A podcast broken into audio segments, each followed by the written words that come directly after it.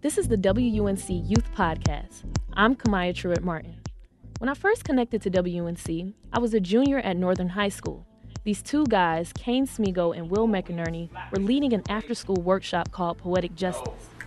It is Lenore and the feathered flapping of long lashes fanning a five-year-old's face. Little Lenore can't feel the sulfur-stained lips of Lucifer on her forehead, but her fingers are flirting with death tapping on your chamber door on the side of a 38 revolver. It was the sergeant's favorite sidearm before his precinct switched to semi-auto. I'm the only one in here. With five empty chambers beside me, I've been hiding, hoping no one finds me, but Sergeant's daughter's got that feline curiosity, so I pray death don't find her today. Cause even the Grim Reaper takes lunch breaks, but this time he left his sickle behind. They ran a group called Sacrificial Poets and were helping WUNC recruit young people interested in telling stories on the radio. Now, I listened to NPR before. Fresh Air is a favorite of me and my mom, but I only really use poetry to tell my story. The summer I spent as a youth reporter, I did interviews and went out in the field for a story about gang like groups. People around here call them cliques. Yeah. Alright. That's how we uh, know alert one of the homies out here. So that's how we find out where everybody at. We go out and be like, yeah, you know how Trey Songz do that? Yeah.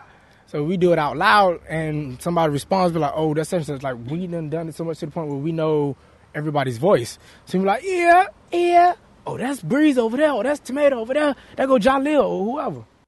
There's poetry in that story. It may not sound like what I like to perform or hear at slams and open mics, but it's in there.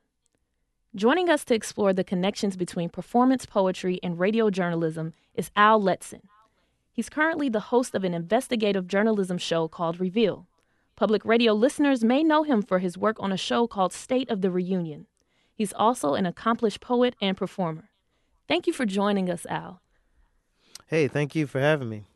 So, for you, what is the connection between journalism and poetry? Well, I think that uh, both of them are forms of storytelling. Uh, I think that um, the best uh, spoken word and performance poetry uh, is usually like people telling stories about their lives or, or what they see uh, in the world today. And I think that journalism does the exact same thing.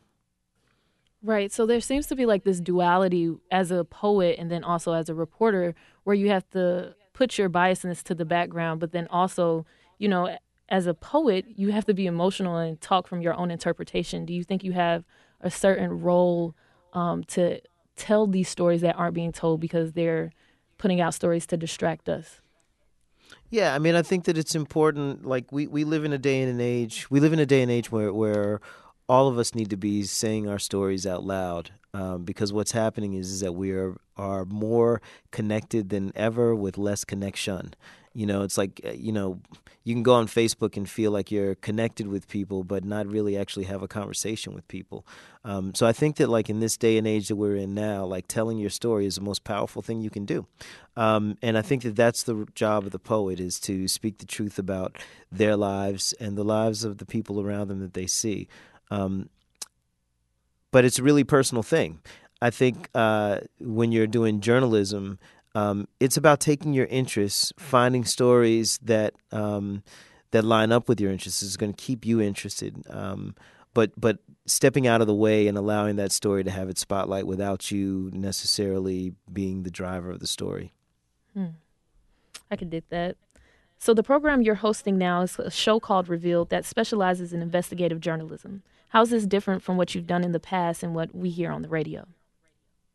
Sure. So, you know, with State of the Reunion, we weren't doing investigative journalism. We were doing, we were definitely doing journalism, but you know, investigative journalism. Um, you're you're looking for sources. You're doing a lot of uh, data digging. Um, you're tracking people down. Uh, what we were doing before with State of the Reunion was much more uh, community based, uh, and there was some investigative reporting skills that was necessary for the show, but not to the level of what we do at Reveal.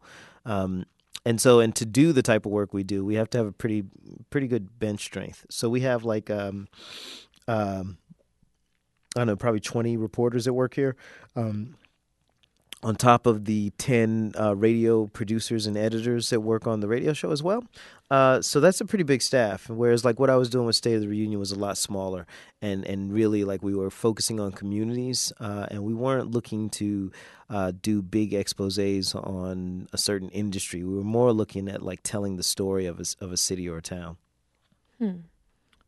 So, on your show, Reveal, I think I saw an interview that you had with um, white supremacist or racist, and I just wanted to know what went into that and how were you able to put your own sentiments in the background in order to get the good story.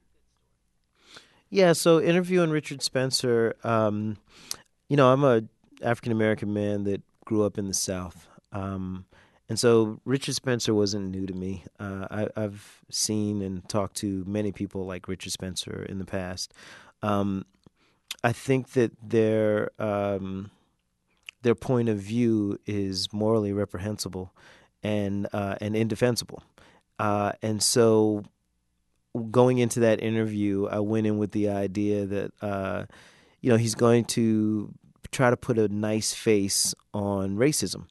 And my job was to not give him that lane, to take that away from him, to to constantly, you know, make him deal with the history of America and what he's doing in the context and all of that. Um, and I thought the best way to do that was to not be the angry black man. Um, because the angry black man, they know how to spin that and handle that. What they have a harder time understanding is the intelligent black man. Um, like, I'm not threatened by anything that he had to say. Uh, so, therefore, I allowed him to say what he had to say because I'm not scared or threatened by it. Um, and and in that like that's where I was trying to show my strength is that like you you can say all this all these things and I'm going to challenge you every step of the way but you don't scare me. Um, and so yeah like there there were moments in those conversations where I got a little heated but on a whole him and I um, you know I just felt like his position is morally reprehensible and my job was just to reveal that how has your past with performance poetry and just confronting real life things um, influenced the types of people that you take on on the show and the types of news that you report? Yeah, I mean, I think that um, performance poetry uh, gave me an idea about storytelling, how to do it uh, in a really uh, quick way. Um, like, you know, in performance poetry, when I was doing slams, like you had to figure out how to tell a story in three minutes. Um, you had to figure out how to capture an audience. Um, and so all of that type of stuff is what I use when I'm thinking about like the type of work that we're doing on radio. We have a limited amount of time to to grab people, so we need to open in a way that really engages them. Um, you know, we uh, uh, the language that you use on, on radio as as and as spoken word or whatever. Like we really spend our time here at Reveal, like checking our writing, like making sure that we are like really um, trying to stay away from cliches, build pictures. Um, you know, people are hearing this stuff, and you you really your audio can be the most visual um, of all art forms because you know when you're doing a podcast you're like talking directly into somebody's ear um, and, and, and it's a, a, very personal thing. And with that power, if you use the language correctly, you can build scenes and create like whole visions in somebody's mind. And so we're always thinking about that type of stuff. And we definitely, you know, when I was doing a lot of spoken word stuff, we I was definitely doing that. Like my idea was like I wanted to bring you into that place with that character, whatever I was doing, so that you felt uh, that you were on a journey with me throughout the poem. Um, so that's kind of the. Uh, you know w- what I take from spoken word and bring into this work. Hmm.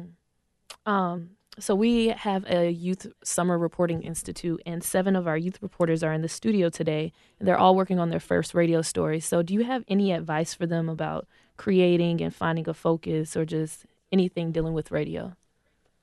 Yeah, I mean, I think the number one thing that a young radio producer needs to learn and understand is um, listening intently is is the number one job. Um, I think that if you can listen to people, just really like stop your wheels from turning, just sink in and listen to what they have to say, um, and really try to understand it. Um, even if someone is saying something that doesn't really uh, agree with your personal politics or your your your concept of yourself. Like, I think that it's important to just stop and really listen. And then once you've listened and, and really like tried to understand it, then ask follow up questions to begin to like really fill it out and then keep moving in, in that direction. But I think that it's really uh, an important skill to understand of like how to like be an active listener. Um, uh, gosh, I can't. Oh, Dave Isay. Dave Isay says that uh, listening is an act of love, and I and I agree wholeheartedly. And I think that you know, going into this work, um, you got to go in with a whole lot of love in your heart because if you don't, like, it'll make you really cynical really quickly. So go in with love, listen to people, uh, try to empathize with people, uh, really understand uh, what. Um, what the subject is, is is saying. You put yourself in their shoes and ask follow up questions for clarity. One of the youth reporters had a question. Um, when trying to do non biased investigative reporting, how do you get past um, your own personal emotions? Yeah, I mean that's just a job, right? I mean, like your your your job is to take your own personal beliefs, fold them up, and put them aside. You know, I mean, it's just a job. It's what you do. Um, it doesn't mean that those personal beliefs can't inform some of the questions that you have, but it does mean that like you can't uh, allow them to uh, taint whatever it is that you're you're trying to, to talk to people about. Um, on the flip side, you know, you know, like in America right now, we're having a lot of conversations about race, um, and I think it's interesting that uh, what tends to happen, or what people believe, is that a white interviewer can do a conversation about race and not be biased about it, um, but a black person can't. And I think that that is like utter nonsense. I think that race in America uh, is complicated and no matter who you are, whether you're white or black, it, it, it's hard to be uh, impartial with that subject. Um, so I think that you know in those places you have to bring yourself to it in the questions that you're asking, but you also need to give the person you know a fair shake. Like Richard Spencer is a perfect example. Um, you know, obviously, like I disagree with everything he had to say. Like I, I thought that it was you know morally reprehensible, but um, I also let him have his say, and I constantly pushed him and pushed him and pushed him because uh, I felt like his because I felt like his line of thinking was so wrong. Like I wanted to explore that and understand it. Um, I just did a big interview. It'll come out next Wednesday with uh, one of Trump's advisors, and it was the same thing. You know, him and I like uh, it was felt like a boxing match. We kept going round for round. Mm. And I would ask and, and push and pull and just try to really like understand his world, um, but do it respectfully and um, you know because I the thing that like I, I, see in our media now, the thing that I don't like about say uh, cable news is that cable news is just people hollering at each other, and nobody really gets anywhere. and Nothing comes out of it. And I would much rather have a conversation with somebody that like actually moves us forward somehow. I I, I don't think that hollering at each other does. Mm. Okay, so thank you so much for your time, and I just want to ask before you go, could you do a poem for us? Sure, why not? I am waiting for Venus Williams to save me. Like some great Maasai Amazon warrior, stepping out of jungle foliage onto green open fields outlined in white with sword in hand, prepared to do battle, spitting words of flame like, mm-mm. I didn't come to play good tennis, I came to win braids, singing like Medusa's hair, flailing against gravity as tennis racket hits full moon across net. And I'm stretched back 20 years to an uncoordinated, painfully skinny kid holding a tennis racket in hand, sweat saturating the grip as the coach on the other side of the court hollers, You're playing like a girl, Alfie. That's when I feel her slender fingers wrap around my shoulder and gently push me aside. Eyes of marble and onyx stare down a little man across the net and serve. A man coming at ya. Zooming at 100 miles an hour, man, you better hit or get hit. And he decides to get hit. Bam! And I'm standing on the sideline screaming, 15 love! And don't know what the hell I'm talking about as the goddess of love stretches her statuesque arms in the air and serve and serve and serve, calling forth hailstones shaped like tennis balls to rain from the sky, pounding into his premature balding head while he's screaming at the top of his lungs, Stop! Stop! Stop! And when she does, she stands there rocking back and forth, left to right, waiting for a volley that would never come. And I'm standing over the bully coach talking about, mm hmm, who's playing like a girl now, huh? Who's playing like a girl now? What? And when I turn around, she is gone. That second planet from the star we know so well, flung back into the cosmos where she belongs, leaving me to fast forward 20 years back to the future to a man slightly more comfortable with his height, weight, and lack of athleticism. Watching her on the television screen as my daughter crawls on the floor before me, making me think of her. Every time Venus whacks another ball into the stratosphere, I'm caught up with the fact that my daughter will face obstacles I never had to see just because of her sex. At that moment, at that instant, overcome by memories of an event that never even happened, I, I want to grab my daughter in my arms and tell her, Baby, these flawed genes I passed down to you may not be the stuff of Venus Williams and Mia Hamm. You may not write novels like Edwidge Danticat or Joyce Carol Oates. You may never see the moon so close that you can touch it, that you can taste it like Mae Jemison. but wherever your talents lie, it will be beautiful. And you will be beautiful for who you are weaknesses, strength, and all. And if they ever tell you, baby, you're playing like a girl, be proud and know that you will win like a woman. Yes. Thank you. Al, thank you again for your time and coming on the show. We really appreciate it. Thank you. It was glad to be here.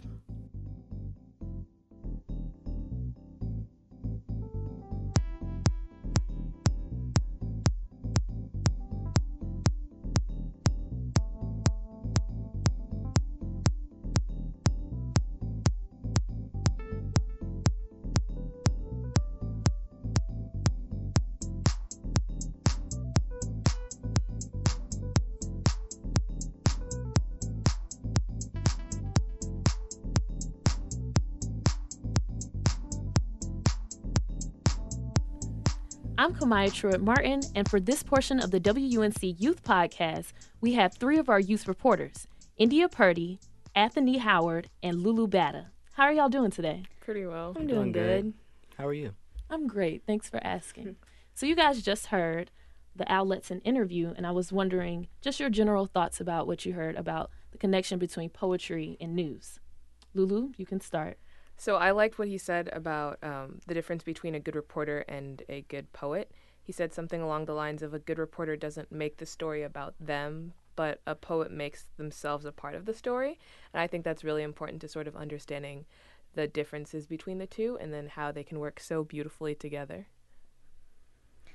I like what he said about uh, trying to attempt to understand the person because you don't really know who is attempting or listening to your story. So you could be listening to somebody that agrees with the person you're interviewing or somebody that has personal feelings with you or neither. So I like that. I thought what was really interesting about what he was talking about um, when he said poetry was personal, it was um, coming from a more personal level than journalism. When journalism, you're just excluding yourself from the story and you're more focused on the interviewee. And so it was really cool to just hear him say poetry is from his personal feelings. And then when he does his journalism or his stories, it comes from just him simply reporting about other people's lives. Right. Right. Um, I think all of y'all are very interesting in your responses, but um, and it's kind of making me think about the question that I asked Al because it seems like we're getting first account news in all of these stories, you know what I'm saying? So I wanted to know do you think there's a way to get news from poetry and art? India, you can start. Is there a way to get poetry and art? Um, yes, I believe the way that Al was going about it, he said he was, you know, trying to get it from a different perspective and being unbiased about it and all. That's a way to get it from it you know just telling the story and let alone the story itself not your part in the story but just allowing the story to be and telling it from a broad perspective. That's a good way to do it. Mm. what about y'all? I think that you can definitely get news in poetry. You can get news about somebody's feelings how they're feeling like if they're feeling sad or happy you can be able to tell that in their poetry based off the words that they use and the tone of their voice. And you can also get news about their community or the issues that they face. That way, that hopefully by them exposing you to their work of art, you can then find it in your heart to do something in the community that in the community that you may live with them or if you live you know what I'm saying like you can find a place in your heart to actually help them out in their community and hopefully spark change. I would agree. There's a poetry slam network called Button Up Poetry that has a lot of really good poets um, that speak about issues that are relevant to them, whether it be mental illness, race issues, social issues. And I think I use that a lot as a platform to understand some issues that I may not know about personally. And that's sort of how I get my information about some social issues that I can't necessarily empathize with because I'm not in it, but that I can empathize with because I've seen somebody display all of that mm-hmm. out in a way that I can uh, receive it and understand it. Right. I feel like the same thing is kind of happening with the radio stories that we're encouraging you guys to do by taking these micro situations and relating them to the bigger picture. I feel like um, poetry gives you the context of what the individual is dealing with and how it relates to, you know, the huge policies changing and people getting defunded and blah, blah, blah. All of that stuff, you're able to hear it from the first person account. And I feel like that's you all's responsibility as WUNC youth reporters to share these stories that you know may just happen in open mics you know that no, normal people would not hear before we go kamaya can you please do a poem for us yes of course i'll do a poem for y'all okay so just a little background about the story um real quick i used to be very um i guess poor yeah i used to be poor and um it really affected my life in Atlanta, and that's why I had to move up here during my junior year of high school. And so, being a part of Sacrificial Poets, that really helped me graduate and continue through life. Because after after that, I was kind of just like done. I don't want to go to college anymore. I just kind of want to make money and get back down to Atlanta. So that was kind of my saving grace, and it allowed me to express a lot of pent up emotions that I didn't think anybody would be able to relate with. So, this is my poem called "The Inbetweeners." and it's kind of long, David. So, okay. I guess we will spend Thanksgiving in the donation line again. Hoping that all the good turkeys aren't gone, we are in this donation line again. I'm looking down. Pride and shame battle in background. You can see war travel up my spine into slowly hunching shoulders, into bags under eyes, searching frantically for escape. Jordan's Jumpman catches my eye. Air Maxes then forces, and I'm standing here in airwalks with holes, not so I can feel the breeze on my toes, but because we can't afford new shoes right now. My mom's teaching salary can't afford life right now. They say, don't focus on the present. This situation will pass. That abuse looks like bruises and concussions, not financial manipulation, not carving words into knives to skin self esteem off bones, not leaving us in donation lines with our money tight, it's just the tunnel before the light, but that light looks a lot like December. Ramen noodles and oatmeal is what we'll have for dinner. Tonight, we burn through paychecks like they've been soaked in gasoline, written to us with the intent to ignite. The smoke becomes heavy, and it gets hard, holding your breath until the end of the month, pushing your lungs to limits. You learn to cherish the moments when financial asphyxiation is relieved and you can finally exhale and excel to Section 8, where breaths of fresh air are delivered in packages by your favorite unsanctified savior, Uncle Sam. The welfare office looked a lot like the Garden of Eden. Walking into welfare proud because it's hard to think about shame when your belly is empty. A single mother feeding a family of five has never been easy, but today, we found the promised land, overflowing with milk, honey, chicken wings, and Cheetos. The woman slumped her shoulders and sighed a breath I couldn't afford to take. I'm sorry, ma'am. You make too much money to qualify.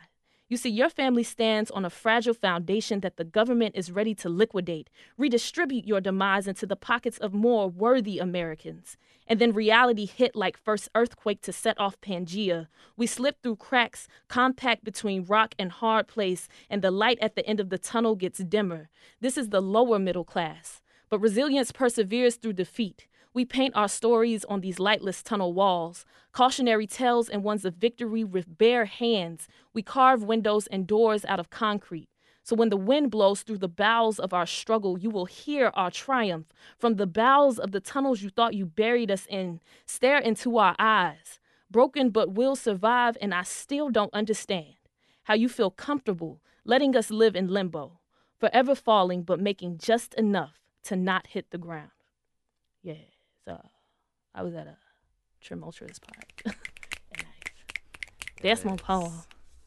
That I guess that is the reason why I feel like poetry and news connect so much because you never really hear about the lower middle class people and a lot of people are getting pushed into that category and you know we're kind of looked over because it's like you got enough money to make it but if you're not budgeting right and you don't have a, a second spouse like my mom didn't have it's very very very hard and so those stories that kind of slide by that you don't really care about poetry and radio allow you to express thoroughly this has been the WUNC Youth Podcast. I'm Kamaya Truitt Martin.